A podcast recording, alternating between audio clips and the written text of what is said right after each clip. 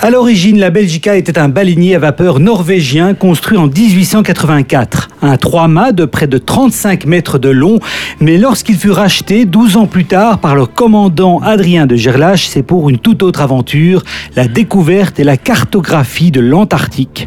Un projet sous pavillon belge, mais avec chose rare à l'époque, une équipe internationale à bord.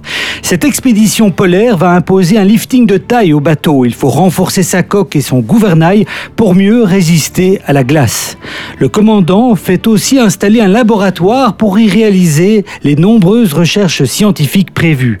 Lorsque la Belgica quitte le port d'Anvers en 1897, on dénombre à son bord 19 hommes, de grands chercheurs, pas toujours expérimentés, mais aussi une montagne de charbon, des provisions et une demi-tonne d'explosifs. Une fois arrivé dans le pôle sud, le baleinier est vite pris au piège de la glace. Commence alors une aventure humaine incroyable où ambition, héroïsme et peur se mélangent. Le cauchemar hivernal durera plus d'un an dans un isolement extrême. L'équipage devra affronter le froid, les maladies, la faim, mais aussi le désespoir et la folie. Attention, froid devant, parlons d'histoire, s'immisce dans une mémorable expédition de l'extrême. Parlons d'histoire. Pour évoquer la Belgica et le premier hivernage en Antarctique, je reçois Bernard et Henri euh, de Gerlache, le petit-fils et arrière-petit-fils de son, du commandant Adrien de Gerlache. Henri, vous avez aussi réalisé le documentaire L'Antarctique en héritage. Nous avons aussi en studio Jean-Jacques Derwal. Vous êtes euh, géomètre et vous avez participé à des expéditions euh, polaires. Vous êtes aussi un fin connaisseur de cette aventure. Nous avons aussi rencontré Joseph Verlinden, docteur en sciences et auteur d'une biographie sur Adrien de Gerlache. N'étant pas francophone, il sera traduit par Philippe de Rémaquer. Avant toute chose, euh, Bernard Gerlache, pourquoi dit-on la Belgica et non le Belgica pour un navire? Vous avez raison de poser la question parce que le navire océanographique actuel de la marine et de la politique scientifique s'appelle le Belgica. Mon grand-père, en ayant sélectionné un bateau en Norvège, le, Patria, le fait ramener en Belgique, euh, le transforme et l'appelle la Belgica. Et ça, pour tout simplement observer la tradition maritime britannique qui est de toujours parler d'un bateau au féminin. Commençons cette grande aventure par son origine à la fin du 19e siècle. L'Antarctique reste le dernier endroit sur Terre à devoir être exploré et cartographié. Votre grand-père, le commandant Adrien Gerlach, y voit un moyen pour rompre avec son train-train quotidien qui lui faisait faire la navette Ostende-Douvres. Euh, pouvez-vous peut-être nous décrire sa personnalité? Mon grand-père est décédé en 1934. Mon père, euh, Gaston Gerlach, n'avait que 14 ans à l'époque.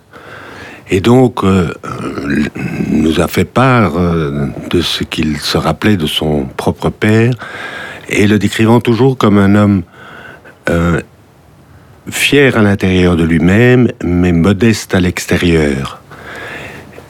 Très taciturne, mais très volontaire dans ses objectifs. Pour lui, ce qui comptait, c'était faire le bien et bien le faire. Concrètement, dans la découverte et la cartographie de l'Antarctique, quelles sont les ambitions d'Adrien Gerlach sur le plan scientifique et personnel? Alors je vous propose d'écouter la réponse traduite en français de Joseph Verlinden, le biographe d'Adrien Gerlach. Adrien de Gerlach a voulu organiser la première expédition purement scientifique en Antarctique. Pour ce faire, il s'est entouré de scientifiques, véritables spécialistes dans leur domaine. Les recherches scientifiques qu'il souhaite mener sont l'exploration et la cartographie des côtes, Relevé de profondeur, observation météorologique, étude des courants marins, observation des aurores polaires australes, dragage et observation sur la nature des fonds marins, étude de la faune et de la flore de la mer et des grands fonds, observation relative à la physique du globe, photographie. Il voudrait déterminer la position exacte du pôle sud magnétique, et il avait l'intention de faire un voyage jusqu'à ce pôle. Sur le plan géographique, il souhaitait naviguer aussi loin que possible dans la mer de Weddell, et il voulait explorer la côte est de la terre de Graham, qui borde la terre de Weddell. Pour financer un tel projet, une très large levée de fonds est organisée. Son succès démontre que de nombreux petits investisseurs y croient. Une somme de 300 000 francs, l'équivalent de nos jours d'environ 2,5 millions d'euros, était nécessaire. Sur ce montant, 160 000 francs ont été obtenus du gouvernement belge. Pour retrouver le reste de la somme, la Société de géographie de Bruxelles a organisé une souscription nationale. Il y a eu plus de 2000 dons. Il y avait les sponsors importants comme Ernest Solvay, Georges Bruckmann, Charles Lemaire, les familles de Ronget, Herrera et Osterit. Il y avait aussi des adhésions touchantes. Celle d'un facteur des postes qui donne 3 francs et celle d'un pauvre retraité qui donne 15 francs en 3 ans, échelonnant ce versement qu'il ne peut faire en une seule fois. Celle encore de ce brave charpentier flamand qui offre ses services tout gratuits à l'expédition et veut partir avec elle sans rémunération aucune. Le 16 août 1897, dans le port d'Anvers, c'est le grand départ sous les applaudissements et les saluts de 20 000 spectateurs. Qui sont en fait, euh, Henri Gerlach, les principaux équipiers de ce navire qui compte 19 membres d'équipage Alors vous l'avez très bien dit euh, en, introduction, euh, une des particularités de, cette expédition, c'était une expédition internationale. Alors pourquoi ça a été un peu décrié à l'époque euh, C'est parce que je crois qu'Adrien a voulu s'entourer des meilleurs scientifiques qui soient, chacun dans leur domaine, et aussi des hommes qui n'avaient pas froid aux yeux pour participer à une telle expédition. Donc il a dû recruter un, recruter un peu en dehors de la Belgique pour trouver ces scientifiques. Donc il y a un Polonais, deux Polonais, un Roumain, euh, un Norvégien qui est devenu célèbre, à savoir Roald Amundsen, qui euh, euh, a fait lettre de candidature auprès d'Adrien en vantant ses qualités de bon skieur. Il avait 27 ans à l'époque pour pour participer à l'expédition antarctique belge et faire en fait ses premiers pas en Antarctique, étant lui connaisseur des glaces, étant norvégien. Et il y a d'ailleurs toute une partie de marins norvégiens qui sont également engagés comme fin connaisseurs des glaces également dans le Grand Nord et quelques matelots courageux belges qui font aussi partie euh, de l'aventure. Courageux et un peu inconscient aussi? Inconscient, euh, je pense que pour tout marin, comme euh, l'était Adrien aussi, c'est une aventure extraordinaire de pouvoir découvrir des flots vierges, de pouvoir découvrir de nouvelles mers, de nouvelles terres. Donc je crois que c'est, oui, il y, a, une partie peut-être d'aventure folle là-dedans, mais en même temps d'aventure extraordinaire aussi, qui donnait envie à ces marins de participer à cette aventure.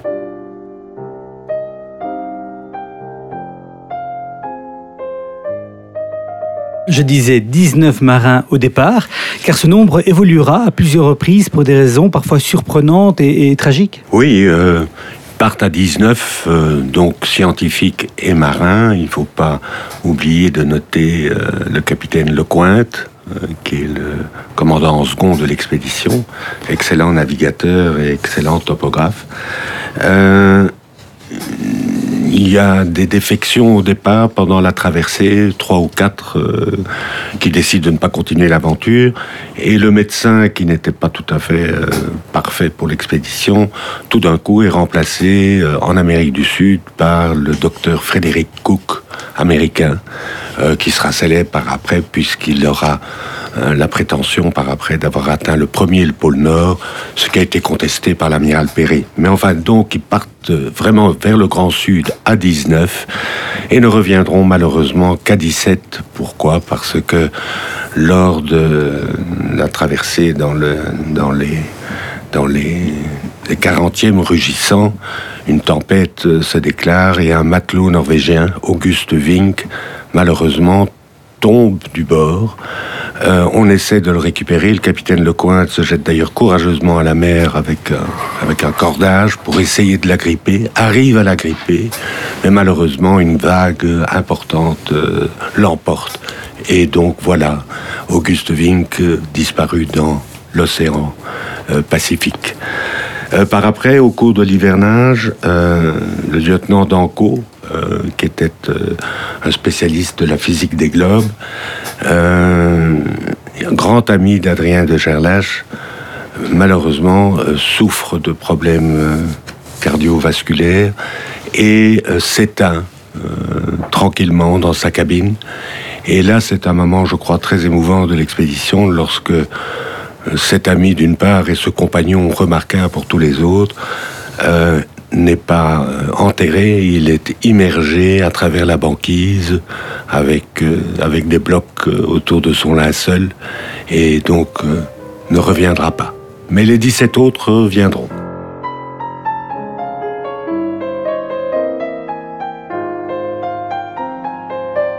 Six mois après son départ d'Anvers et une longue traversée et descente de l'océan Atlantique, la Belgica passe la limite emblématique du cercle polaire antarctique, là où le soleil reste visible 24 heures au moins un jour par an. Le drapeau belge est tissé pour célébrer l'événement, un événement qui a pris une tournure très belgo-belge, comme nous le précise Joseph Verlinden. Dans ses mémoires, Jean Van Mierlo, un matelot anversois, décrit un incident flamand-wallon lors de la traversée du cercle polaire. Van Mierlo avait chez lui un petit drapeau flamand, le lion flamand, et Dufour avait un petit drapeau wallon, le coq wallon. Lorsqu'on a reçu le signal indiquant qu'ils allaient dans quelques instants traverser le cercle polaire, tous deux ont voulu être les premiers à porter leur drapeau au-dessus du cercle polaire antarctique. Il y a eu une véritable bagarre entre les deux à l'avant du Beaupré. Amundsen sépara les deux jeunes hommes et de Gerlache les fit attacher dos à dos dans un grand drapeau belge afin qu'ils se rendent compte qu'il s'agissait d'une expédition belge et non d'une expédition flamande ou d'une expédition wallonne. Cela dit, c'était Henri une vraie grande fierté belge de pouvoir planter notre drapeau dans l'Antarctique? Alors le navire s'appelait la Belgica, c'était une expédition antarctique belge euh, menée par, euh, par un Belge, donc c'était oui une expédition belge et le drapeau belge flottait euh, au-dessus de, de la Belgica, mais l'expédition était une expédition scientifique avant tout, donc il n'y avait pas de volonté de vérité territoriale ni de conquête d'un territoire, il y avait une vraie volonté de connaissance euh, et, de, et de connaître ce, continent en faisant de la glaciologie, la météorologie, euh, enfin toutes les sciences, euh, la, la biologie. Et, et, de véritablement rapporter cette, connaissance scientifique à l'international. Donc c'était ça la, la, première volonté et, non de, de, de conquérir un territoire.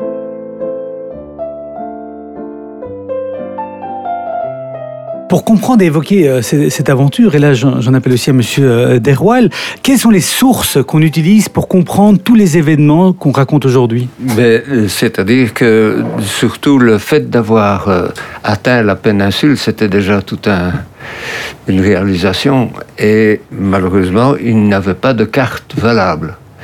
Euh, il y avait la carte de la minorité euh, britannique et une carte d'un cartographe allemand qui était surtout basée sur des données que les chasseurs de baleines avaient récoltées. Mais cette carte était complètement euh, erronée. Et donc, à ce moment-là, c'est Adrien de Gerlach et Lecointe qui étaient euh, tout de même qui maîtrisait la, la cartographie et maîtrisait également euh, l'astronomie. Et c'est à partir de ce moment-là qu'ils se sont engagés dans le détroit de Gélage qui n'était pas connu. Et donc tout ça, il l'écrit dans des notes, Henri?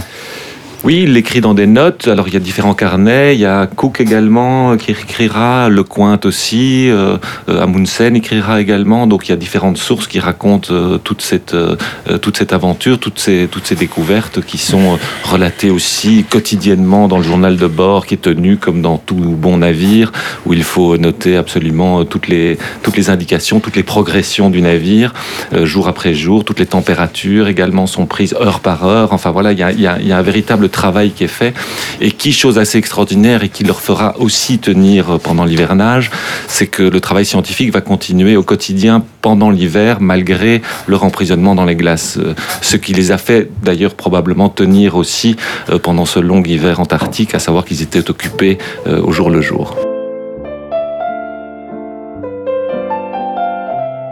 Je propose d'écouter hein, quelques notes pendant ce euh, podcast.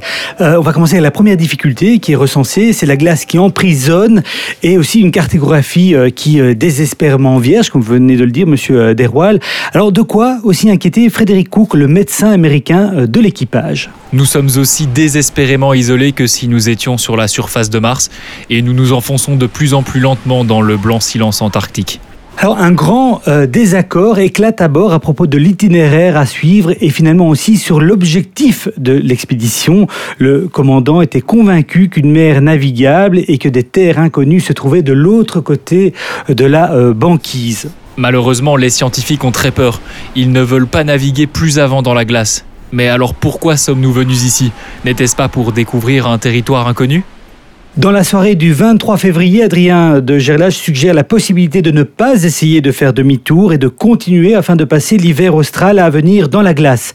Selon le docteur Cook, tout le monde y était hostile. Adrien de Gerlache décide dès lors de ne pas dire toute la vérité à son équipage, histoire de préserver leur morale et leur motivation. Mais cette décision a suscité une certaine indignation à bord, puisqu'il a pris le risque de préférer l'inconnu à la sécurité. Bernard? Ce n'est pas tout à fait comme cela, je crois que les choses se passent.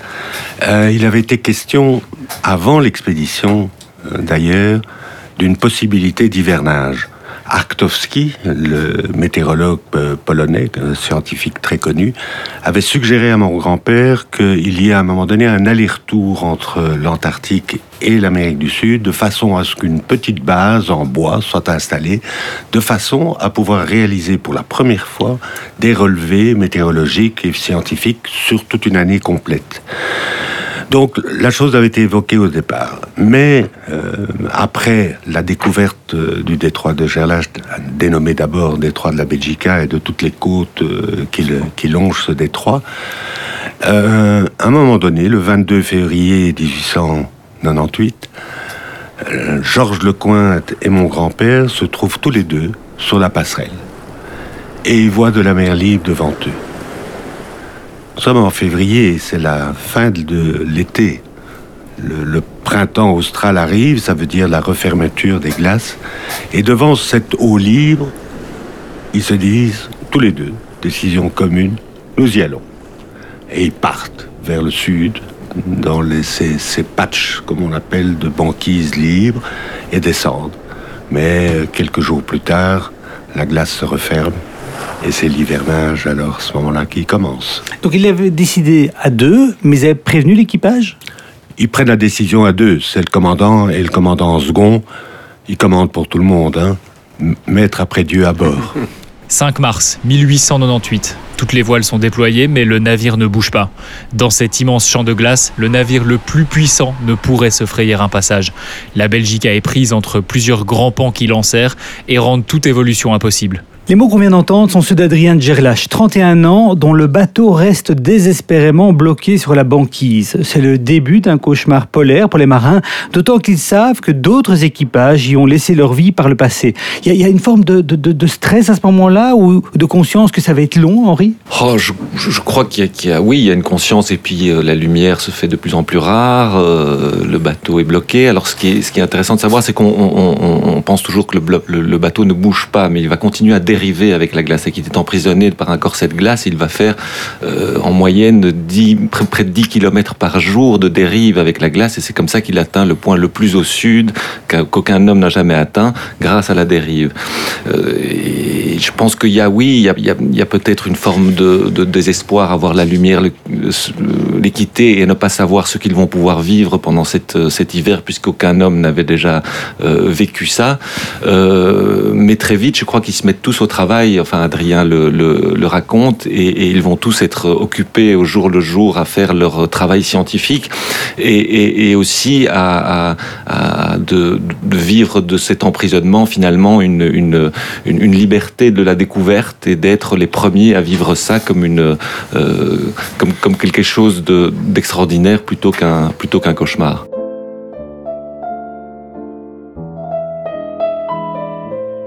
L'équipage devra faire face à de violentes tempêtes. On l'a vu, l'ambiance devient lourde, hein, d'après les notes qu'on peut lire. Le commandant impose donc des routines à son équipe afin de préserver la mobilisation de ces hommes. De quel genre de routine on parle? Bah, Je crois que les journées étaient très organisées. Euh, il y avait une petite récompense le dimanche. Euh, il y avait euh, des repas à heure fixe. Il y avait oui, un, verre de rhum le dimanche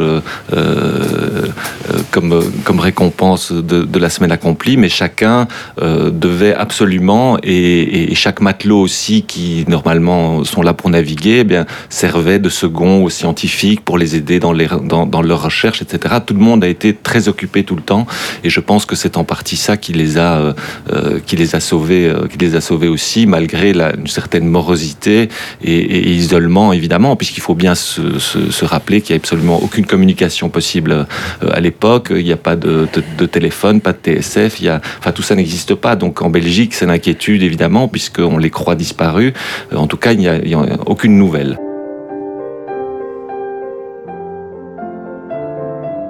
Pendant ce temps-là, Monsieur Derwal, euh, sur le plan scientifique, est-ce que sur le plan de la cartographie, il y a des avancées pendant cet hivernage ou ils sont bloqués dans leurs études? C'est-à-dire que, en principe, la plus belle carte qui a été réalisée, c'est la carte du détroit de Gerlache. C'était une découverte et ils ont mesuré des points fixes le long de la côte, ils ont fait des travaux vraiment, des réalisations vraiment exceptionnelles euh, considérant le matériel dont ils disposaient. Hein. Euh, les, satellites n'étaient pas encore ah oui, ça n'existait pas évidemment. Le ciel. Donc c'était l'astronomie qui devait les aider à localiser les côtes. C'était un très beau travail. Alors par après, ils ont logé la côte. Puis, pendant la partie de, l'hivernage, ils ont continué à faire des mesures pour pouvoir déterminer le mouvement que faisait le bateau, emprisonné par la glace, mais tout de même en mouvement. Et donc ça fait l'objet de deux cartes euh, où l'on voit exactement le trajet que fait le navire, mais emprisonné dans la glace. De pouvoir continuer à travailler malgré le, fait d'être bloqué dans une banquise, ça, ça a aussi dû aider à la mobilisation des équipes. Oui, oui, absolument. Je pense que c'est ça qui les a en partie sauvés. Et, je pense que c'était en plus, c'est d'un réel intérêt scientifique aussi. C'était pas juste une occupation pour occuper euh, tout le monde. À savoir qu'il faut bien se rendre compte que ce sont les premières mesures qui ne sont jamais prises pendant un hiver en Antarctique euh, euh, à cette époque-là. Donc ces mesures servent encore de référence aux scientifiques aujourd'hui comme étant les premières données valables scientifiquement prises par des, par des scientifiques, euh, des scientifiques à l'époque. Donc plutôt que euh, les, prendre des mesures une fois ou deux fois par jour, eh bien ils les font toutes les heures, par exemple pendant, pendant l'hivernage. Ben, ça occupe, mais en attendant, ce sont des vraies données qui sont précises et qui sont encore euh, étudiées aujourd'hui. Certaines critiques sur la nourriture sont méritées, mais la plupart sont la conséquence naturelle de notre isolement désespérant. Le manchot, en tant qu'animal, semble être, en égale proportion, mammifère, poisson et volatile. S'il est possible de concevoir le goût qu'avait un amalgame composé d'une tranche de bœuf, d'un morceau de morue, d'une carcasse de canard, le tout cuit dans une marmite avec pour sauce du sang et de l'huile de foie de morue, la représentation sera complète. Sur le plan alimentaire, on l'a entendu, ce n'est pas très excitant à en croire le docteur Cook qu'on vient d'entendre. Donc l'équipage a tué et mangé pas moins de 240 manchots et 111 phoques. Donc les menus ont tourné un peu en rond, si je comprends bien. Bernard Nous avons encore dans la famille un, tableau, un, cas dans lequel se trouvent les menus de la Belgica. Les menus qui étaient euh, décidés par Adrien de Gerlache euh, tous les jours et chaque jour, il y avait un menu différent euh, pendant la semaine. Mais la semaine suivante, c'était le jour qui changeait, mais le menu restait la même chose. Il fallait vivre avec les conserves du, bord, et je crois que le docteur Cook est en effet intervenu euh, à juste titre pour, euh, pour pas pour améliorer l'ordinaire, ne disons pas ça, mais pour, euh, pour le rendre plus sain en, en, utilisant euh, de, la chair de manchot et de phoque qui, a, qui, a, donné, du, qui a donné des vitamines à l'équipage. Plutôt que les conserves, c'était moins bon à manger, mais meilleur pour la santé. La nuit antarctique n'est pas d'un noir uniforme. On sentait que cette pâle aurore était impuissante à enfanter le jour. Bientôt, elle renonçait à l'effort tenté pour triompher des ténèbres. Par une transition insensible, elle devenait crépuscule. Adrien Gerlach l'écrit, hein, l'Antarctique est un monde mort et euh, glacial. Alors, quand on parle des températures, quand on parle de la lumière, on... de quel ordre, Henri? La température la plus froide jamais enregistrée euh, sur notre planète, c'est en Antarctique, euh, sur la base de Vostok, c'est moins 89 degrés.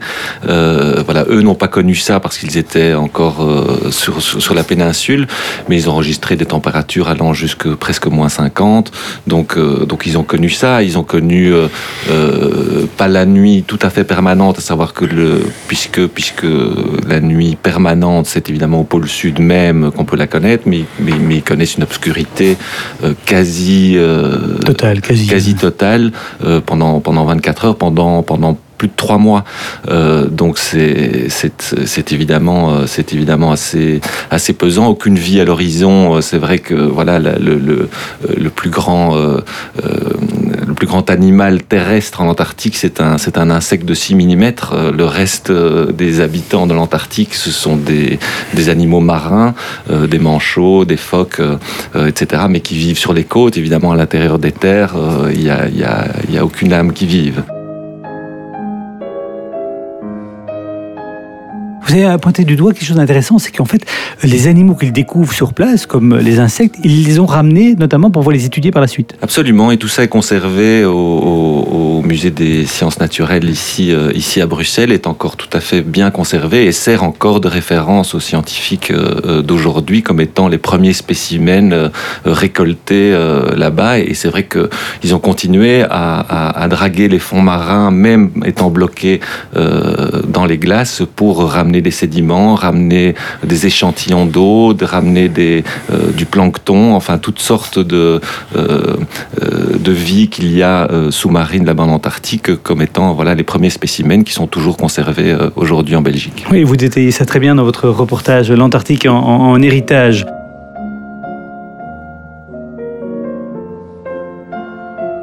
Un climat hostile donc, avec le temps plombe de plus en plus le moral de l'équipage, comme décrit par le médecin de bord dans ses notes.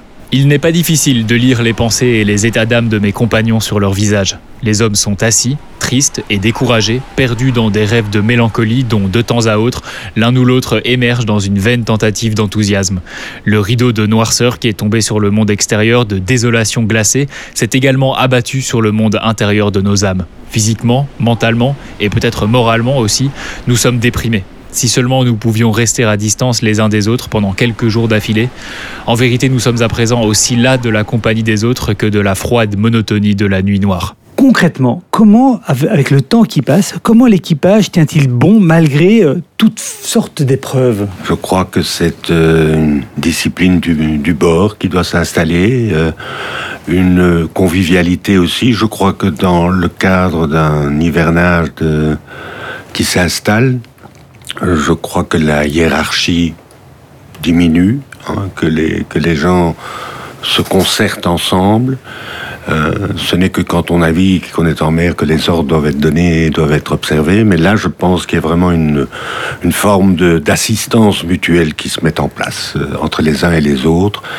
Euh, il, est, il est vrai que la, que la maladie de la mauvaise santé de Danko a affecté tout le monde. Il y a eu en effet l'un ou l'autre marin norvégien qui ont perdu, qui ont perdu l'esprit. Il y en a un qui est devenu fou.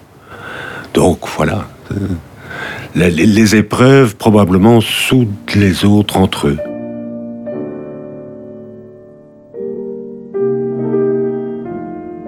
Monsieur Terroil, vous avez fait d'expédition polaire également Oui, moi j'ai hiverné en 1965. et quelle est l'ambiance dans un, bateau au moment d'un hivernage que Dans un premier temps, tout le monde a son boulot à faire. Et il y a quatre météorologues, mais pour toutes les autres disciplines, il n'y a qu'une personne. Il y a donc un géomagnéticien, il y a un spécialiste en ionosphère, il y a quelqu'un qui observe les aurores polaires. Donc chacun a son boulot. 24 heures sur 24, puisqu'il n'y en a qu'un pour faire tout ce travail d'une discipline bien définie. Donc on a son boulot. Et puis, pour finir, euh, nous n'avons pas eu de grands problèmes. Et, s'il y a un problème, ce n'en est pas un, parce que, par exemple, si vous voyez que votre voisin met souvent le coude à table en mangeant, ça vous irrite un peu. Mais après trois mois, vous lui dites euh, attention, ton coude.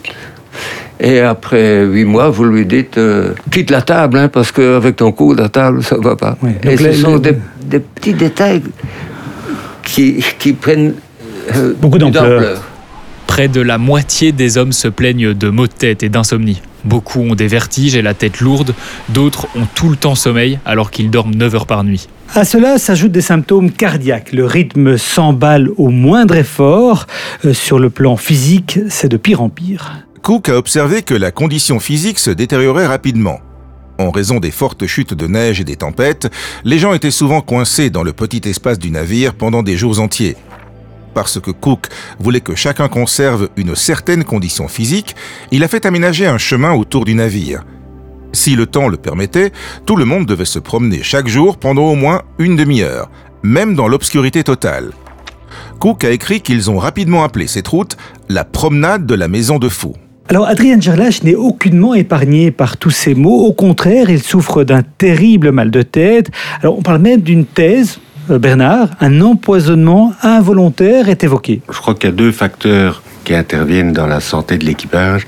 Et en effet, la cabine de mon grand-père se trouve juste à côté du, euh, du studio, comme ici, de développement des photos du docteur Cook. Et dans le développement de- des photos, à l'époque, on utilise des produits chimiques. Euh, J'ai oublié le, mot exact de- du produit employé par le docteur Cook à l'époque, qui sont des photos sur verre hein, à l'époque.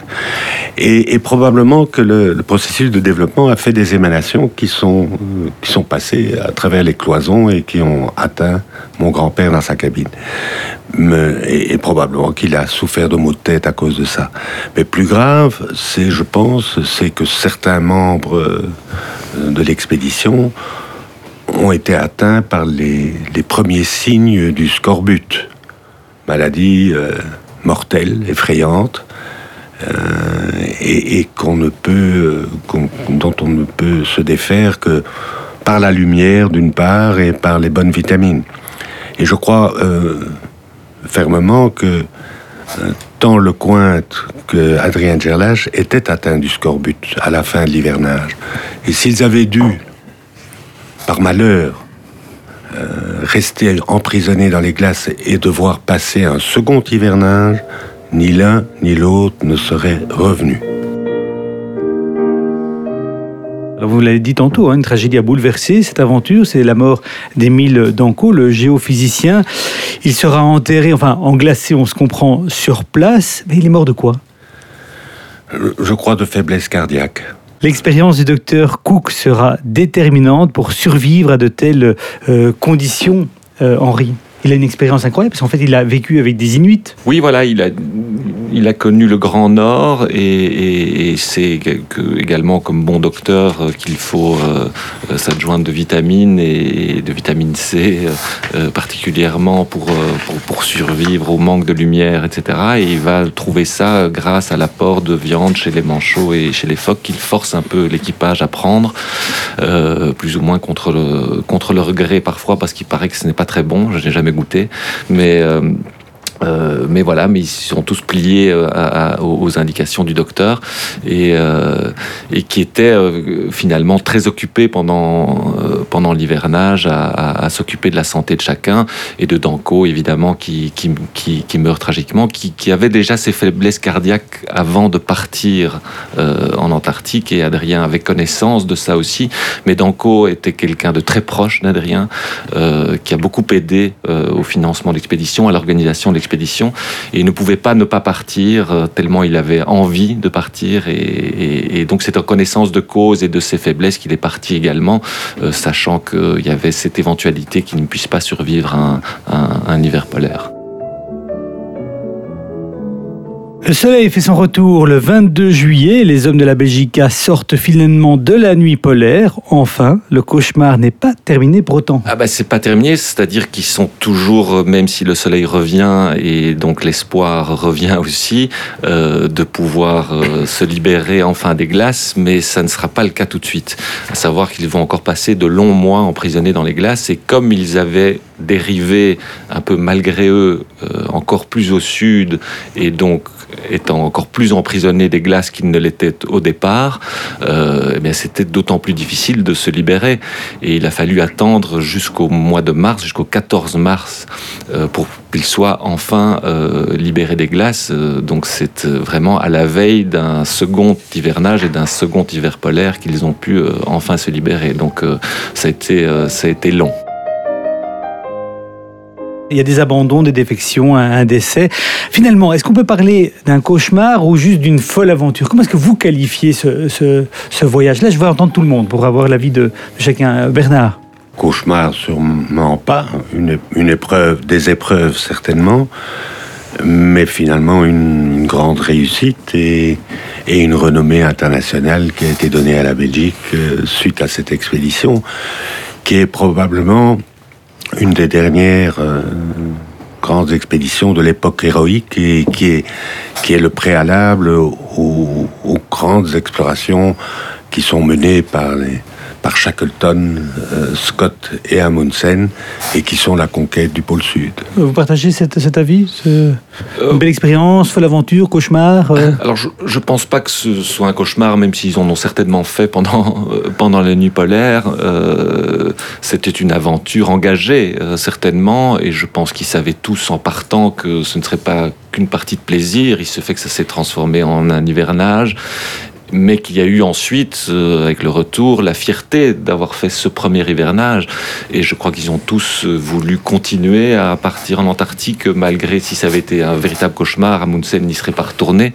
Euh, Adrien a continué à faire de, des, des, aventures dans le Grand Nord, a continué à explorer, et tous ont continué à, à, vouloir aller en Antarctique et à continuer leur, leur travail. Donc je pense que c'était une aventure extraordinaire ordinaire, mais dont ils sont revenus, euh, dont ils sont revenus euh, euh, assez fiers et, et, avec la volonté de, continuer. Jean-Jacques Derwal, comment est-ce que vous qualifiez ce voyage? C'est-à-dire que je me réfère au livre qu'a écrit Joseph Ferlind. Et dans ce livre, il reprend chaque membre de l'expédition et raconte ce qu'il a fait après les expéditions. Et c'est là que nous découvrons que ils ont tous fait des progrès énormes dans leur domaine. Donc au fond, ces gens ont fait une magnifique aventure dont ils sont très fiers. Et de plus, ils ont préparé plus ou moins le, leur profession, disons, ou leur spécialité. Ça, c'est assez remarquable. Surtout qu'il y a encore des gens qui vont à l'Institut des sciences naturelles. Il y a des collections énormes de tout ce qui est faune et flore de, l'Antarctique et il y a encore des gens qui actuellement vont les consulter. Henri Gerlach, vous avez plongé dans les fonds marins norvégiens pas pour n'importe quoi, parce que la Belgica repose dans ses fonds depuis 1940. Il sombra sous le feu de l'aviation euh, allemande. Est-ce envisageable de remonter l'épave à la surface? Alors c'est vrai que j'ai eu la chance de, plonger euh, au large d'Arstadt euh, en Norvège, où la Belgica repose à 25 mètres de fond dans une petite baie protégée. elle a été coulée en effet par, l'aviation allemande.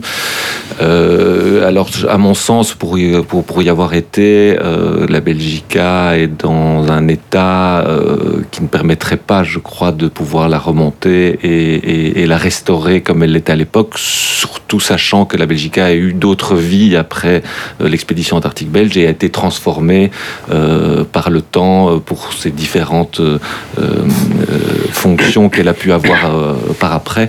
Donc, elle ne ressemble plus tout à fait à ce qu'elle était à l'époque d'une part, et d'autre part, euh, elle a été euh, petit à petit euh, engloutie et dévorée par, par la mer, et, elle repose assez bien dans cette eau, dans cette eau glacée là-bas, et je trouve ça assez, assez beau qu'elle y reste.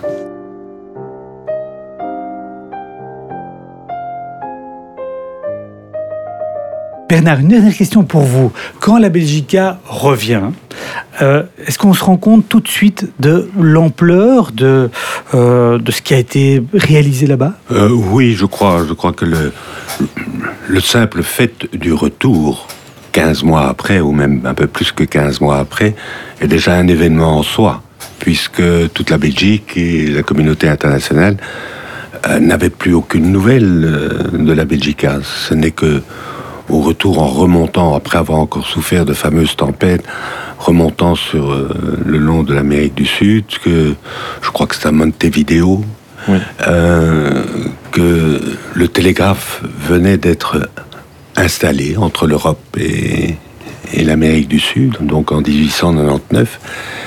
Et mon grand-père envoie un télégramme à son père avec deux mots, Belgica, Adrien.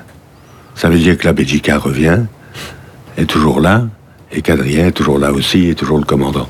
Il a dû avoir des frissons dans le dos, votre arrière-grand-père.